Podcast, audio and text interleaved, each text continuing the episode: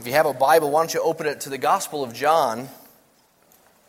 Right there in the middle of John's Gospel, crammed between, well, two of the more famous stories in Jesus' life. You have the resurrection of Lazarus in John chapter 11, and then you have Jesus' triumphal entry in John chapter 12. Right in the middle between those two, we have a less known but very important story. We could call it the accidental prophecy of Caiaphas. It's a little story full of irony and full of rich theology, even though it's just a quick narrative. It, it's just loaded with theology about the cross, and so it's a very applicable time in God's Word, placing God's Word for us um, as we come together for the Lord's Supper. John chapter 11. I'll start reading in verse 47. We'll pick up in the middle of the story and then I'll explain some context a little bit after we read it.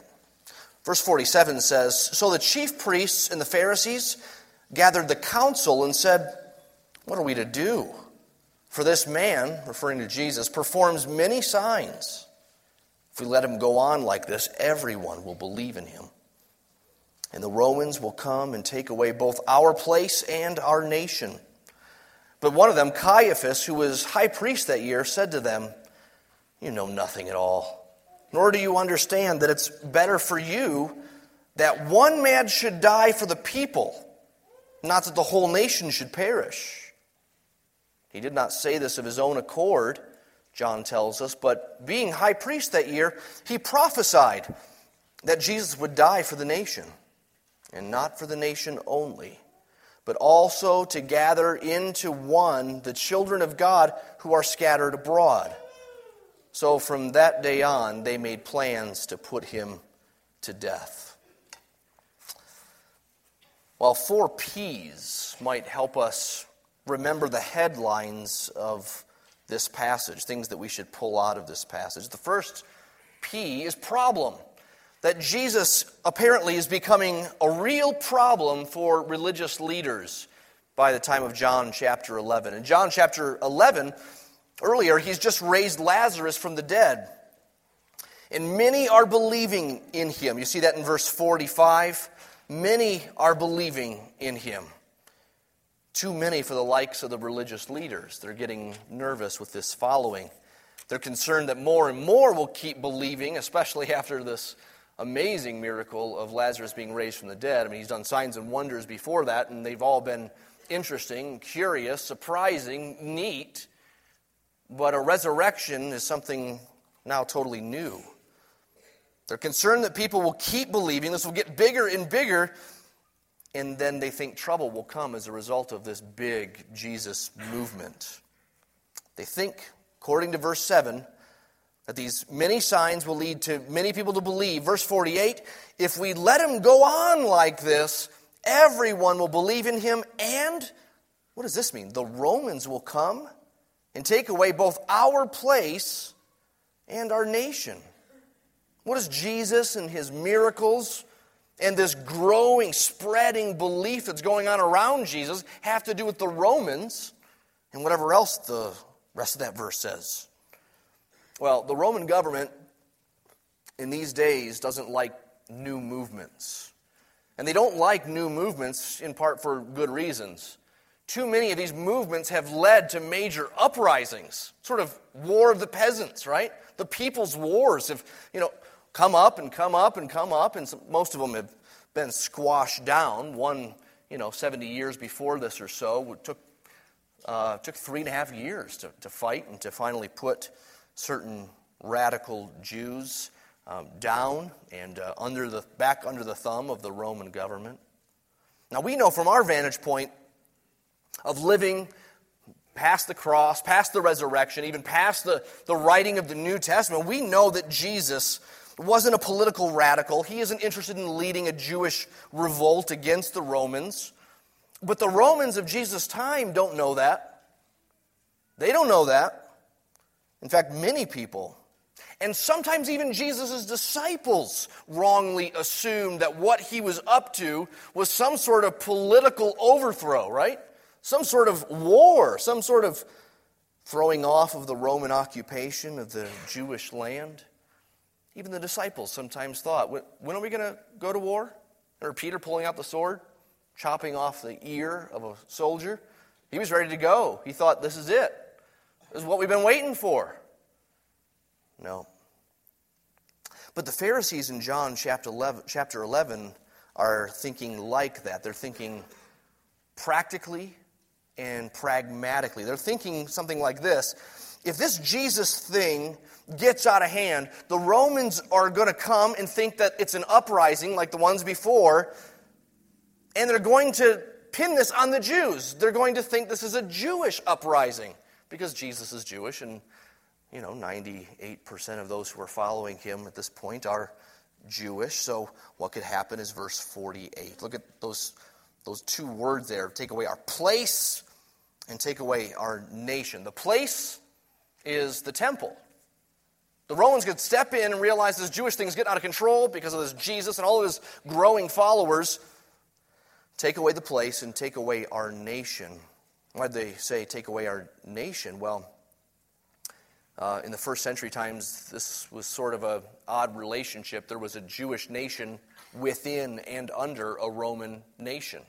There was a Roman government, and there was kind of a Jewish government underneath it and within it. And that could quickly change, they thought, if the Romans decided one day that that wasn't expedient anymore for them.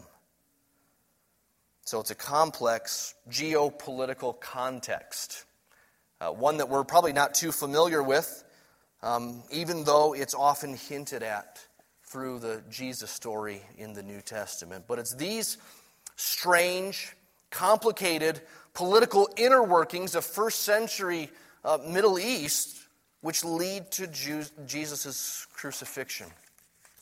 But here's something that's more applicable to us, something we can quickly get our hands around, but you may not have noticed it. Something about the religious leaders in this passage is applicable to any people in any land. Did you notice that the Pharisees here are so caught up in the political jockeying with the Romans, they're not asking the right questions, are they? Here they're concerned about Jesus' miracles and the effect that's having on their land, and they're only concerned about whether the temple may disappear, whether the Roman government may remove their national status, their government, or maybe even throw them out of their land altogether. But this Jesus is staring them right in the face with all of his signs. They even, they even say he's been doing many signs. It doesn't say in the passage here that they even debate those. It doesn't say in the passage, you know, he just recently did that Lazarus hoax. They seem to acknowledge that he's actually doing signs and wonders. Staring at them right in the face is this Jesus and his power, and all they can think about is the Roman government in their land and, and protecting their temple. What horrible irony.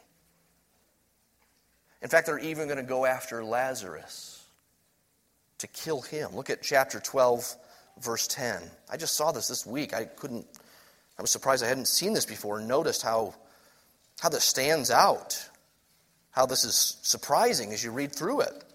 Verse 10 So the chief priests made plans to put Lazarus to death as well. Lazarus? I mean, Lazarus? What did he do? Now you can say, well, you know, we're going to put this Jesus to death. Here are the charges they pin, it, they pin on him later on. He's committed blasphemy. He's equated himself to be God. He's, He's said too many godlike things to, to, to, not get away with this. So, so we, need to, we need to pursue that. We need to punish him. But Lazarus? See the web that's spinning all around him?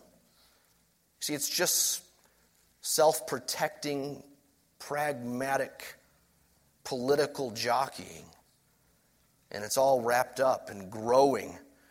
They're afraid that this thing keeps growing, it's going to lead to some bad political ends, and they're going to not only seek to take out the leader, but they're actually going to take out a star witness, Lazarus. I mean, here's a guy going around saying Jesus rose, uh, raised me from the dead.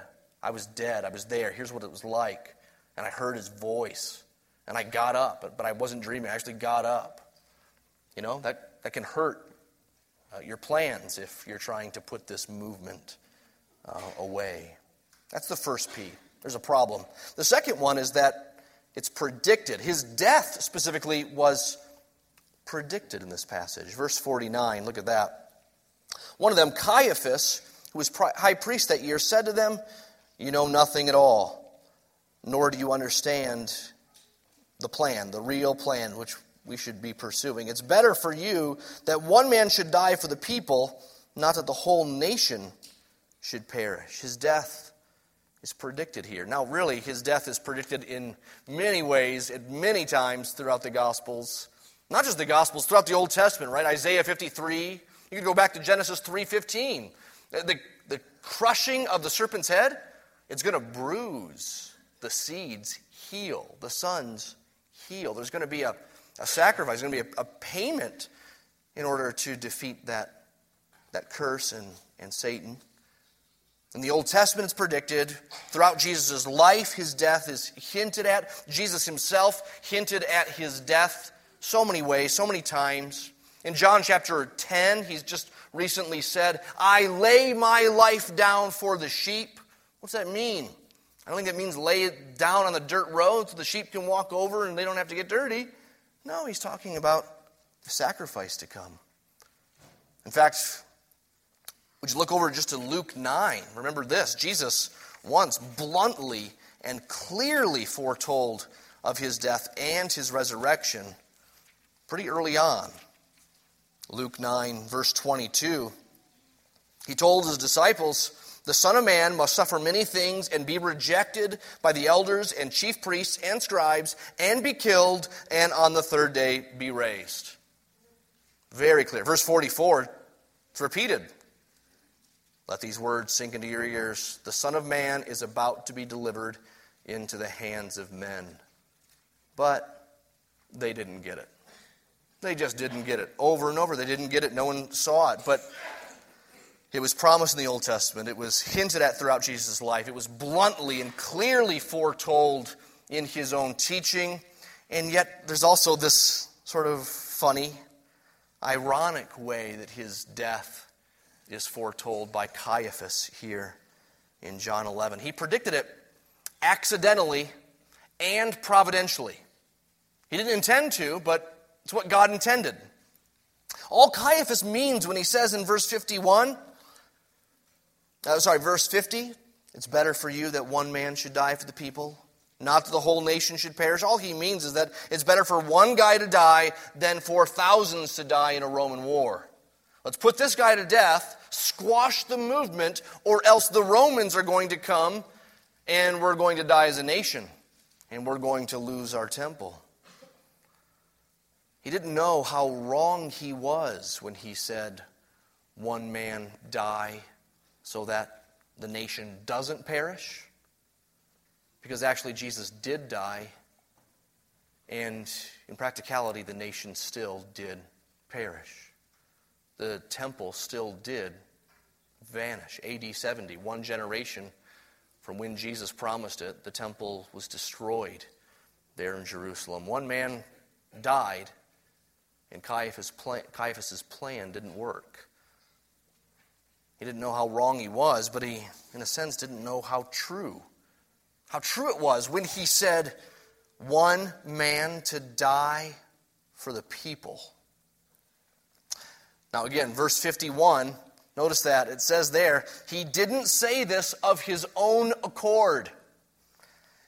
And it surely wasn't just coincidence. So it's not just you know, God knows the story, knows that there's this one little thing this guy said. He pulls it out, and, you know, we can now read into it all this that happened later on, sort of convenient, um, backwards working prophecies. No, it's not just coincidence. It was real prophecy. It says that. But it was unintended, accidental prophecy. Isn't our God a God of irony? You see it all over the Bible, don't you? Remember David being confronted by the prophet Nathan? He paints that little picture of a, a poor farmer. You know, he's only got a couple sheep. And some guy with a billion sheep comes over and steals his, his one sheep. David says, Who is the man? You know, he's, he's irate. It's unjust. It's ironic. Nathan says, You are the man. Because he's done that with Bathsheba, taking, taking one wife from a man. You see it all through the Gospels as Jesus' story is unfolded. You see victory through someone being killed, laying his life down, exaltation through humiliation. Ironic.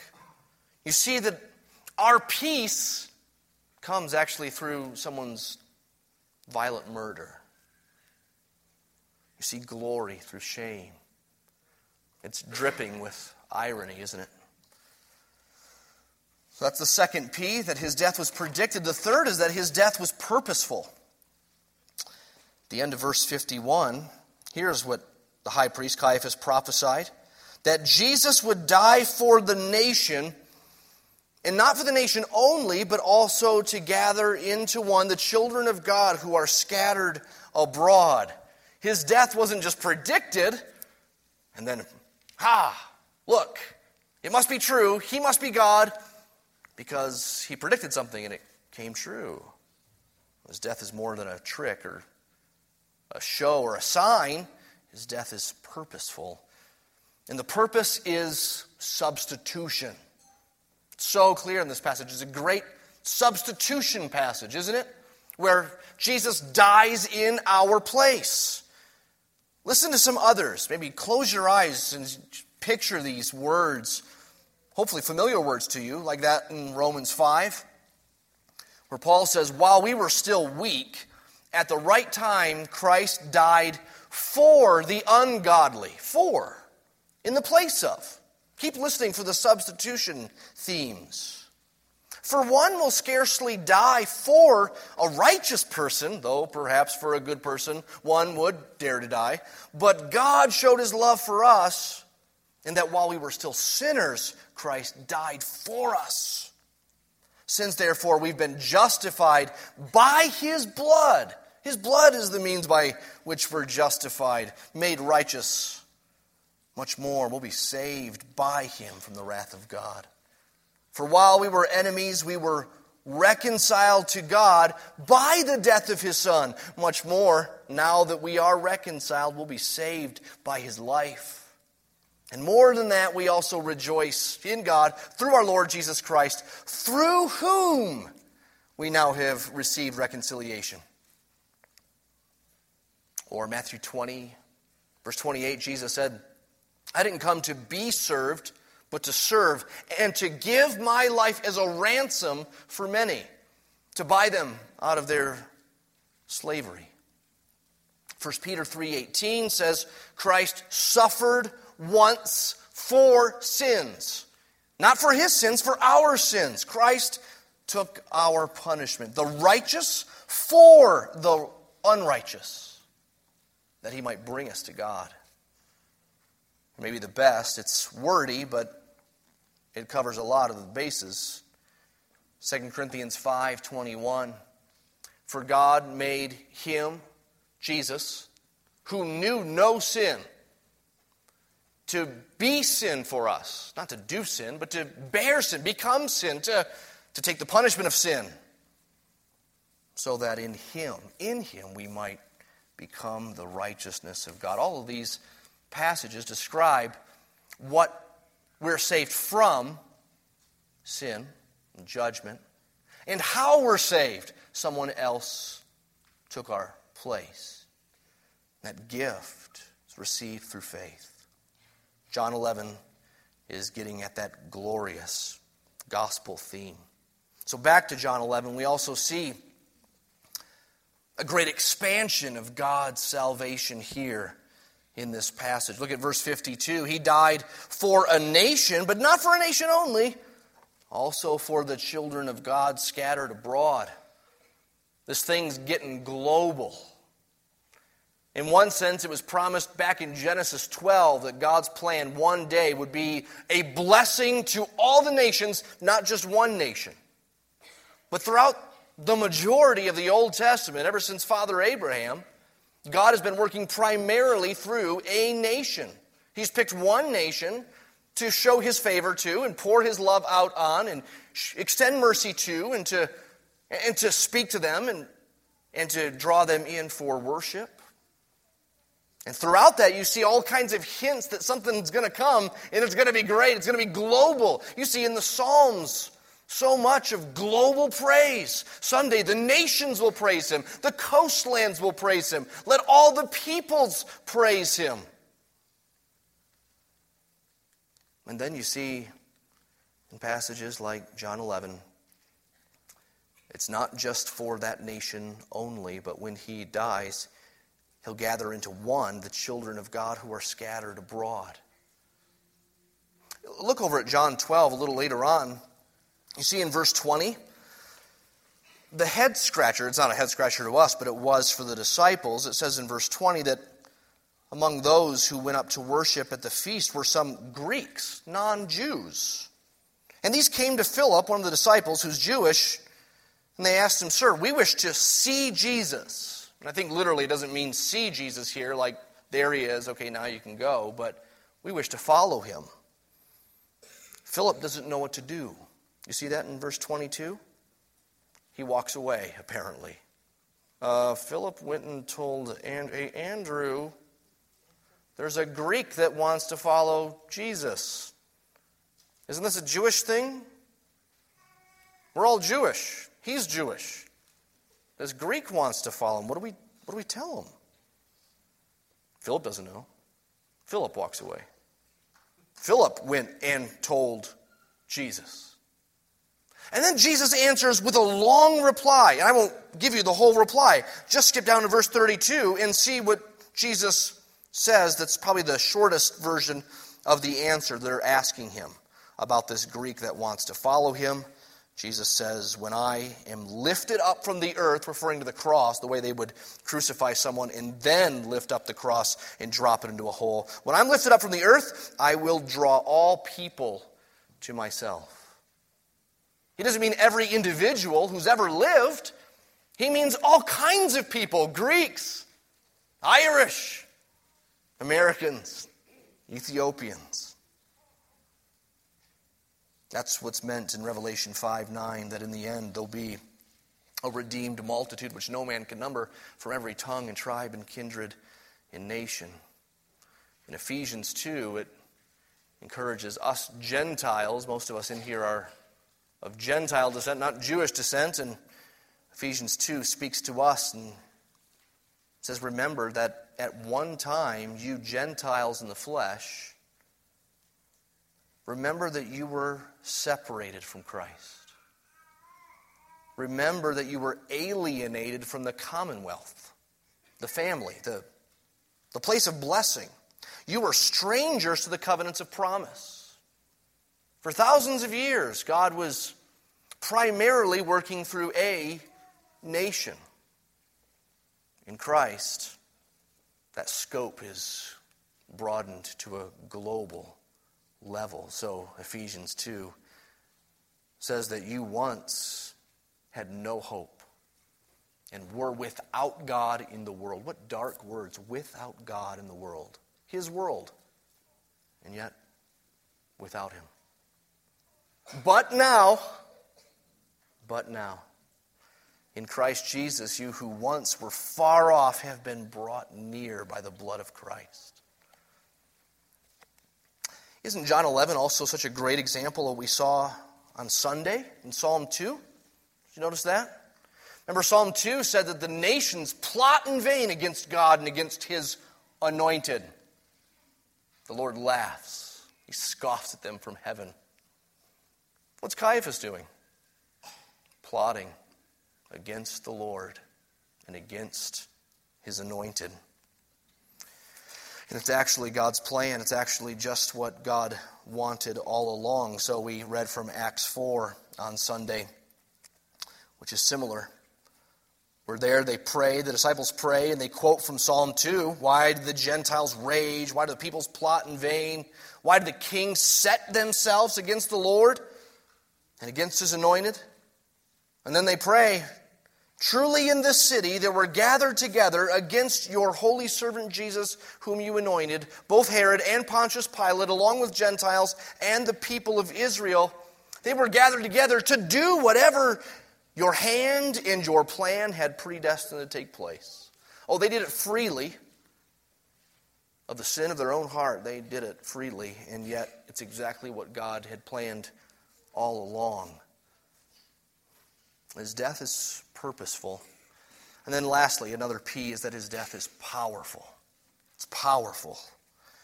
Kind of already seen that, and that there's power to save in his death because, because he took our place, because he was perfectly righteous, because only he could bear the wrath of God. But his death isn't just powerful to save, there's something else here. His death is power to gather. His death means there's power to gather. Did you see that? Through his death, he would gather into one the children of God who are scattered abroad. In a sense, they're not yet the children of God, in one sense. But in another sense, he knows those who are his. Jesus said in John 10, I have other sheep which are not of this fold, fold of Israel. They're of other nations and I will bring them in. They will hear my voice and they will follow me. You see, his death isn't just an example, it's not just a sign, and it's not just payment, although that's much more a part of what his death is than those others I mentioned. But he died in order to gather. His death secured the gathering of a multitude. He gathers us to Himself. Thankful for the power to save and the power to gather. Now we know how the rest of the story goes. In verse 53, they made plans to put him to death. We know that he rose from the dead from that death on the third day. We know that his death means victory. Let's note some takeaways. Maybe the first being do you, do you believe this? Which one do you identify with in the story here? Caiaphas, these religious leaders? Do you find yourself so transfixed on something besides Jesus that when he would be staring at you in the face, you wouldn't see him? You see, in this sense, Caiaphas was right. Either we die and bear our sins, or we receive his death in our place and we go free, free back to him. Believe is one takeaway. Another is to see God's amazing, intricate orchestration of events in this story and through the whole story of Jesus his life and death and resurrection. We call it sovereignty or we call it providence. It's his plan that he's putting together and it's mysterious. We don't know all of it. We, we know that the major headlines of what's to come, there's so much we don't know. We don't know what tomorrow will bring. James tells us, James chapter 4. So we should be careful, even in our planning. We should say, if the Lord wills, I'll do this or I'll do that because we don't know what tomorrow will bring. But we can see in this story, whatever it brings, whatever his plan brings tomorrow, we can trust it. He's good. He is good and sure, even in the midst of evil plotting. He is good and he is sure, even when Caiaphas is saying, let's just take out this one guy. I mean, it's just one guy. Isn't the nation more important? So God is good and sure even in the midst of your circumstances, just like He is here. If He is so sovereign, so as to get Caiaphas to, of his own, you could say, free will, accidentally prophesy of exactly what's going to happen and to accidentally preach great theology of substitution. Jesus dying for the people then surely He's in charge of what's going on. Surely he's in charge of what people have said. Surely he's in charge of his provision in your life, his care over you. Not one hair falls to the ground apart from your Father's will. Keep preaching sovereignty to yourself. Also, see the centrality of Jesus and the cross in God's plan. This is the center of his plan. This is, this is the thing that everything before was pointing to, and, and we know that it's already come to pass. It's already done. He did die, and he was raised. And now he sits at the right hand of the throne of God and he intercedes for us. His Spirit has come. Oh, we still wait, but there's so much that we don't anymore wait on as his people, like others in the past did. We thank God for the centrality of Jesus and the cross and his plan, and we thank him that it already came to pass. We can look back and know that when he said, It is finished, it, boy, it's so symbolic of so many things that got finished when he died for us. Thank you for the scope of his redemption, that it's not just one nation, that it's reached you, that it's come to this nation, that it's come to your family. It's not because we're deserving of it. Ponder the nature of the cross, the salvation that we have, that it's substitution. Because, because our hope rests in the fact that one guy died, then if he died, we can rest assured that in faith it's settled and he's good and he'll continue to do us good.